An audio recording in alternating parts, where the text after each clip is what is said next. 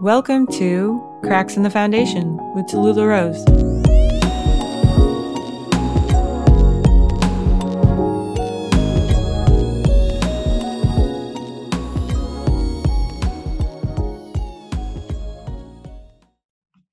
So, for a year now, I've been going to this coffee shop at least twice a week.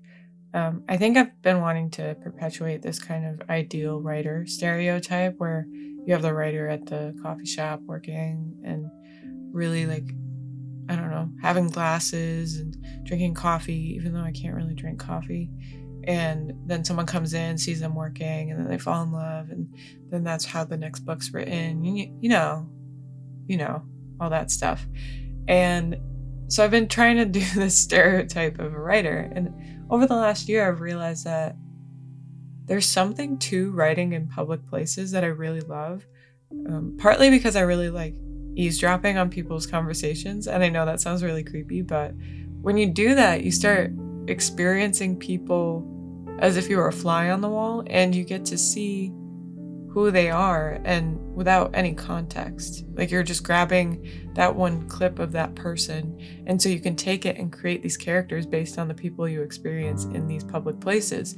And I do this in coffee shops, and I also used to do this when I had to go to the laundromat um, once a week. I would just sit there and write um, in my journal, or I would bring like my laptop or something and just kind of write about everyone that I experienced in there. And yeah, I think there's something to this. I think those writers were smart for going to coffee shops. But lately, I've been experiencing this one duo that's been coming in.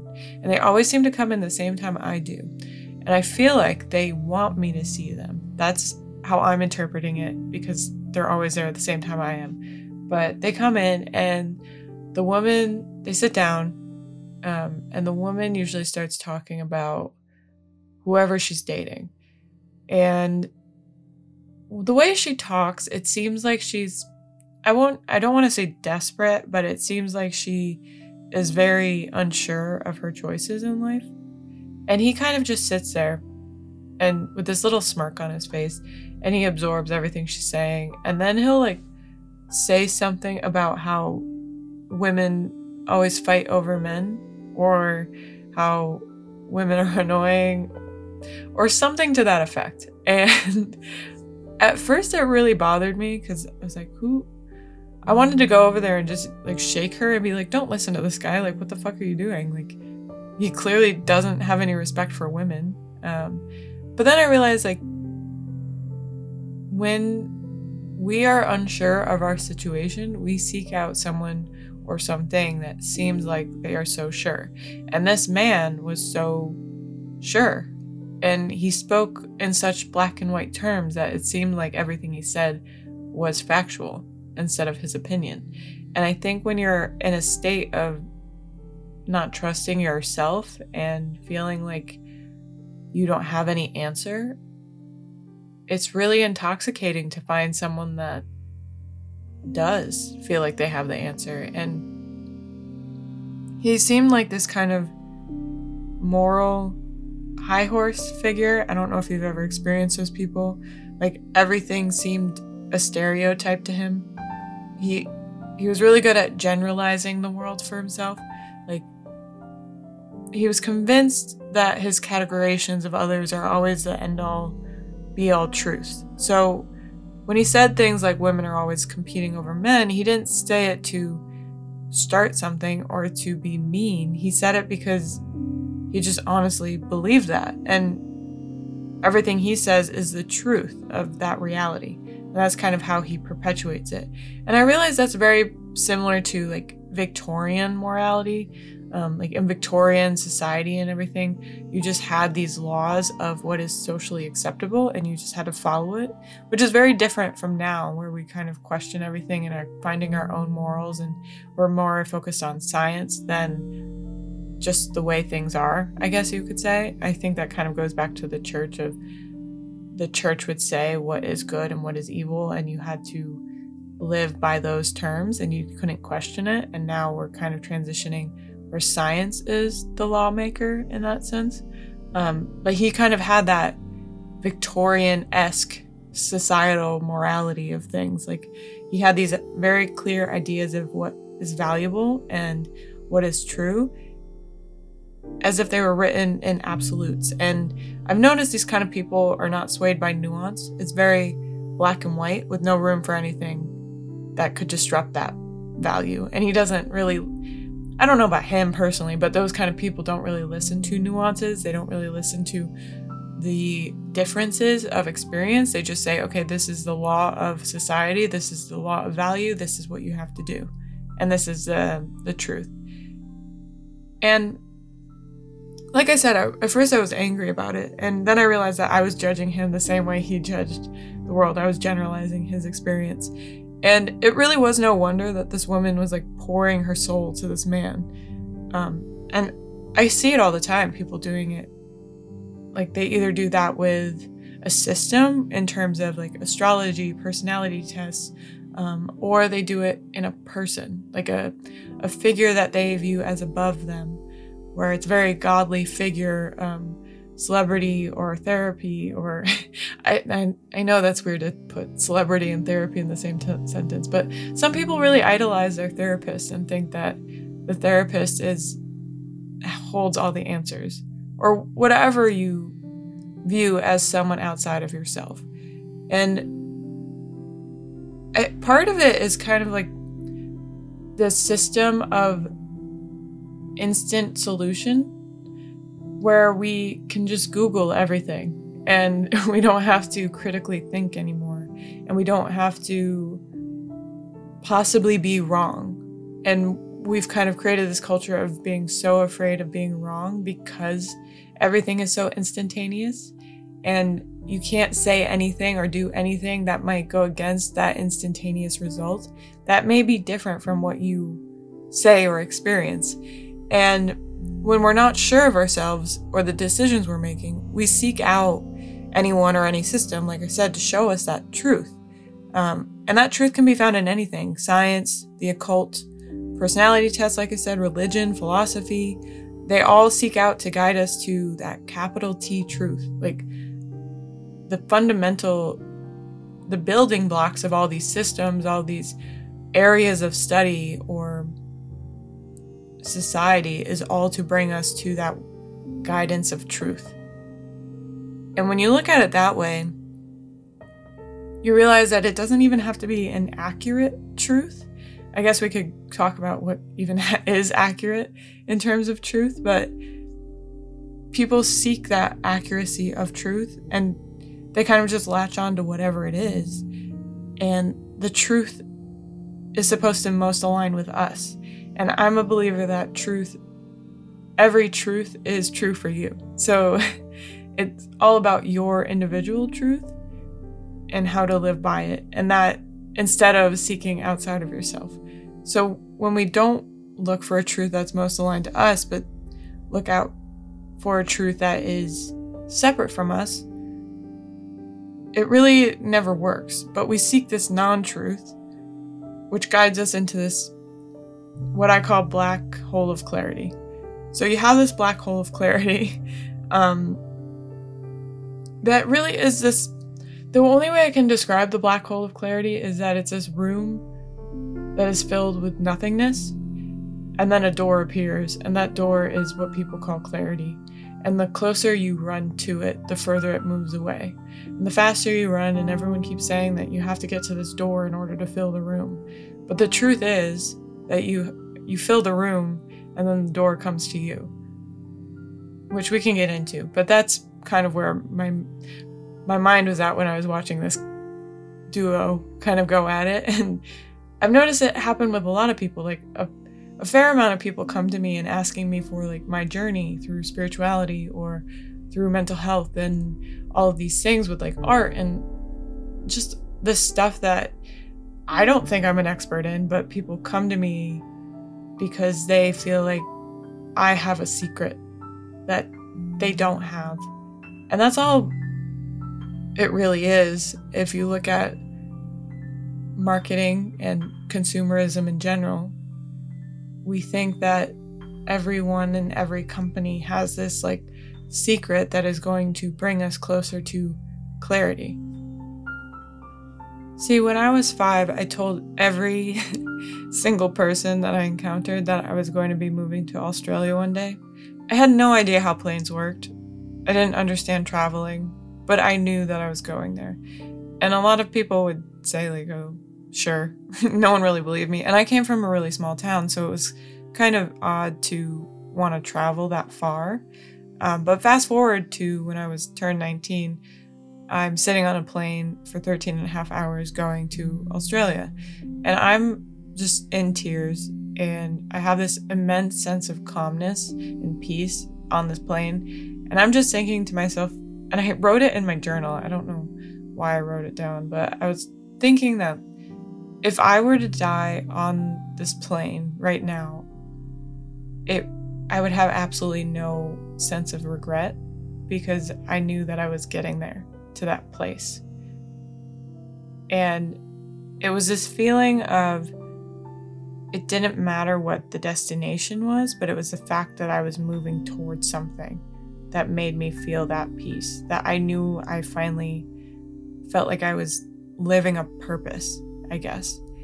And when the plane landed, I mean, I was so overjoyed and everything felt like I was in like on an alien planet and it just felt like so joyful and I felt like a fairy. I don't know how to explain it other than that, but I was it just felt so right and so rich and pure.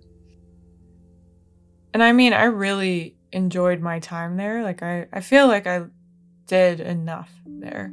I went to the World Heritage Site where two World Heritages overlapped um, the Great Barrier Reef and the rainforest, just huge ecosystems colliding. I went to Fraser Island and I even, there was a little, I went to, um, they have a lot of, I, they're not zoos, I don't know what to call them sanctuaries, animal sanctuaries there, and you can feed kangaroos and wallabies and everything. And I went to feed a wallaby, and then the, a little baby one came out of the mom's pouch and took my finger, like, and just held it, and I started crying because I mean, who would think that a baby wallaby would come out and just hold your hand?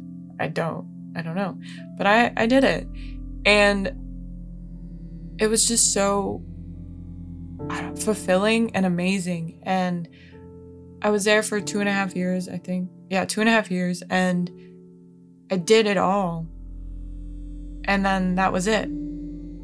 And I didn't know what to do after that. I my world revolved around me knowing that I was going to go to Australia one day and this like feeling of I had to get there all these years that I would somehow become myself if I got to Australia. That Australia was like this door that I was seeking in my own version of that black blank room. And this desire that everyone told me that I couldn't do it, and I finally did it. But then when you get there and you feel like you're supposed to have this clarity, then you realize, like, what's next? Like, what am I supposed to do? And after that came this huge sense of dread and um, feeling of isolation and just despondent of I didn't know anything outside of this path to Australia that I didn't realize that once you achieve something, once you get to that thing that you have been looking for as the answer, then you feel more lost than ever because your whole identity revolved around gaining this perspective, gaining this experience that once you have it, once you obtain that thing, you're left with nothing because life is just a constant series of experiences. So it can't end. And yeah, I felt so abandoned almost and just alone for that because I didn't know what to do. But when I was sitting at this coffee shop listening to this woman talk to this guy, I realized that like my experience with Australia is what it, everyone experiences with literally everything. They think that if you get the job or if you get the raise or if you find love, if you get married, if you have kids, if you like constant if you, then you will find clarity. All of these ifs and shoulds of experience and you get to these places and you think you'll receive clarity, that you'll receive an answer, that you'll receive your purpose. But then you're left with a shell of what you could be, I guess, is I don't have an answer for how to go about that feeling, but I've noticed that that's that feeling is the black hole of clarity when I mentioned that.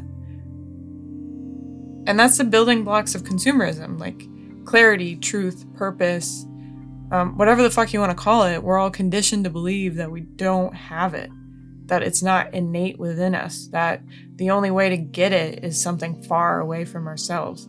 And for me, it was always travel. And that was that ticket of if I travel, if I run away from home, if I get somewhere else, then I'll finally feel like myself. But, and that was an extreme version because I literally was trying to go somewhere else outside of myself. So I kept running to all these places and I would move places and experience the places and kind of feel good in the moment, but then realize that I was still stuck with myself being nothing. I didn't feel like I had an identity. I didn't feel like I was myself because I was seeking, I was thinking that my identity and my purpose was tied to the place I lived. And we all do this with something. Um, it's like part of that human condition, but that truth, purpose, clarity. With consumerism, they need to tell you that you're not enough as yourself so that you buy into whatever they're selling. And with this culture of entrepreneurs and influencers and just more people being famous, I guess you could say, um, more mass consumerism, mass consumption of media, we're constantly being strung along to believe that our worth and our clarity is outside of ourselves. And I would argue that I don't even know what clarity is because I've been watching so many people that don't seem to have it. I haven't met one person that actually has it fully.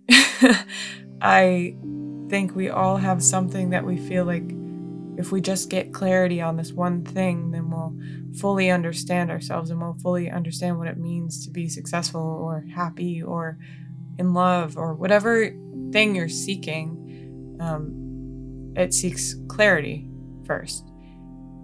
And this comes down to that paradox of we have to we have to open the door of clarity in order to receive ourselves, but we can't have clarity until we create ourselves. So the only way to receive clarity is by filling your blank room, but we are programmed to believe that that room is blank because we don't have clarity. So it's this constant loop, and that's why I call it a black hole because it's almost like there's this no way out feeling. And we're told that observation is passive, but when you look at it and with quantum physics and and philosophy and understanding psychology and things like that, it seems like observation is an active experience. When you observe, you are affecting the perception of that object that you're observing. So I, I think I mentioned last time the double slit experiment. I won't get into it, but I will link a video if you're really curious about it. If you want to learn more about it, I don't. Ha- I mean, if you understand it, then I feel like you're doing something wrong because I don't think anyone actually understands it. um, but essentially, it was saying that electrons' properties change when you have an observer involved versus when you don't. So Joe Dispenza talks about this because when you're affecting your mind or your mental state, you can use active observation as a way to recreate your own reality and recreate your outlook on life because we are kind of programmed to want comfortability, right? And Eckhart Tolle talks about this as well um, in a more esoteric way. But we want the most comfortable option. So even if that comfortable option is suffering, we will still choose it. And I don't mean comfortable as in feels good, I mean what we know. It's not, we don't really like change. And when we don't want change in things and we want things to be very um, stuck in a pattern, then when we see suffering, we're taught, just like with this clarity thing, that we have to go outside of ourselves. We are taught that suffering is the normal, that suffering is just something we all have to go through, and we don't reprogram our minds to create a better reality because in the observer effect um, like let's say the lights are off and you have a desk in front of you you can't perceive the desk so you don't know what the properties of the desk are. And the only way you can perceive the desk is to add light to it to observe it. So the properties of it and the way you experience it is an active solution. And with the observer effect and the double slit experiment, there's this idea of the multiverse theory. I think it's level three multiverse theory, where the electrons existed at the same time in both slots because we have an infinite number of timelines existing all at once. And until you have the observer effect, um, which is like Schrodinger's cat, like the cat is both dead and alive in the box until you open it. Until you observe the path that you're going to take, then it won't happen. So that's why it feels like you have no clarity because you have all these existing timelines happening all at once. And until you observe what action you want or what path you're going to observe, is when it unfolds. So clarity is an act of decision, is an act of choosing. It's not something that comes to you, it's something that you create in your own reality. And it's hard to explain because you have your inner reality of like your mind and you're waiting for it to show up in your outer reality in the collective and everything. So the way to do that, and that's why I like Joe Dispenza and everything, is because you're kind of retraining your brain to have a different mindset so that reality comes into fruition in existence in like the the real world. I put in quotes because I don't really even know what is real, but that's a different topic for a different day. Um, and it, this sounds like common sense, but I think when you look at your life and see where you feel like you're hiding or you feel like you need clarity in order to do something, that kind of shows you how you're spiraling in this idea that you need something outside of yourself in order to receive the next version of yourself instead of being an active observer and deciding that next version of yourself for yourself. And then the reality kind of reflects that back to you. I don't know if that makes sense. But anyway, I'm sitting in this coffee shop and this duo is talking about her relationships and how she doesn't want to um how she doesn't want to feel like she's depending on anyone and all this stuff and yeah, I'm just thinking about Australia and this idea of clarity and why we all seek it and we all feel like we need it in order to live happily and successfully. And in terms of relationships, it, I don't know. I've always struggled with the idea of relationships because it it feels like a relationship today, modern relationships, comes from that need for clarity. Like we constantly have to define the relationships and define the connections we have instead of just enjoying the connections we have and experiencing them and knowing that they're a reflection of our self worth and they're a reflection of things we might be holding on to or triggers or ideas that we might not have looked at if we didn't engage in that connection in the first place. I'm not saying you should be in every connection and just deal with it. Um, if they're not treating you nicely, then no, never. But what I mean is, what does the definition of a relationship between two people how does that determine anything in the connection of two people like people seek the definition before the actual development of the connection like that seems like they're only seeking the definition not everything tied to it and I was writing about this idea of relationships the other day because I was looking back to when I I really struggled drawing hands for a really long time. And I feel like a lot of artists feel that way. They just fucking hate hands. And I struggled for so long because when you think of a hand, when you go to draw a hand, your brain instinctively places the idea of the hand in your mind. So you are trying to draw the idea of the hand rather than what you see. And that is, I mean, it's not just hands. Everyone who draws has an issue with that at first. Like when when you're first learning to draw, you go through a phase where you're trying to draw the idea of that thing, that object that you're perceiving, rather than drawing what you perceive. And by that, like if you tried to draw yourself, you'll start drawing what your mind thinks an eye is supposed to look like instead of drawing like the shapes and the lines and the shadows and all these little things that come together to make you or your eye or whatever you're trying to draw. And so I always struggled with hands because my mind had this very clear idea of what a hand's supposed to look like. And it wasn't until I started drawing those lines and the nuances and the shadows and just focusing on what is this non hand I'm seeing? What is this idea that I am perceiving in my reality? And focusing on drawing those aspects, and then they build into what is a hand or whatever I'm perceiving as the hand right then and there in my reality. And that's how I view people when they are trying to create a relationship.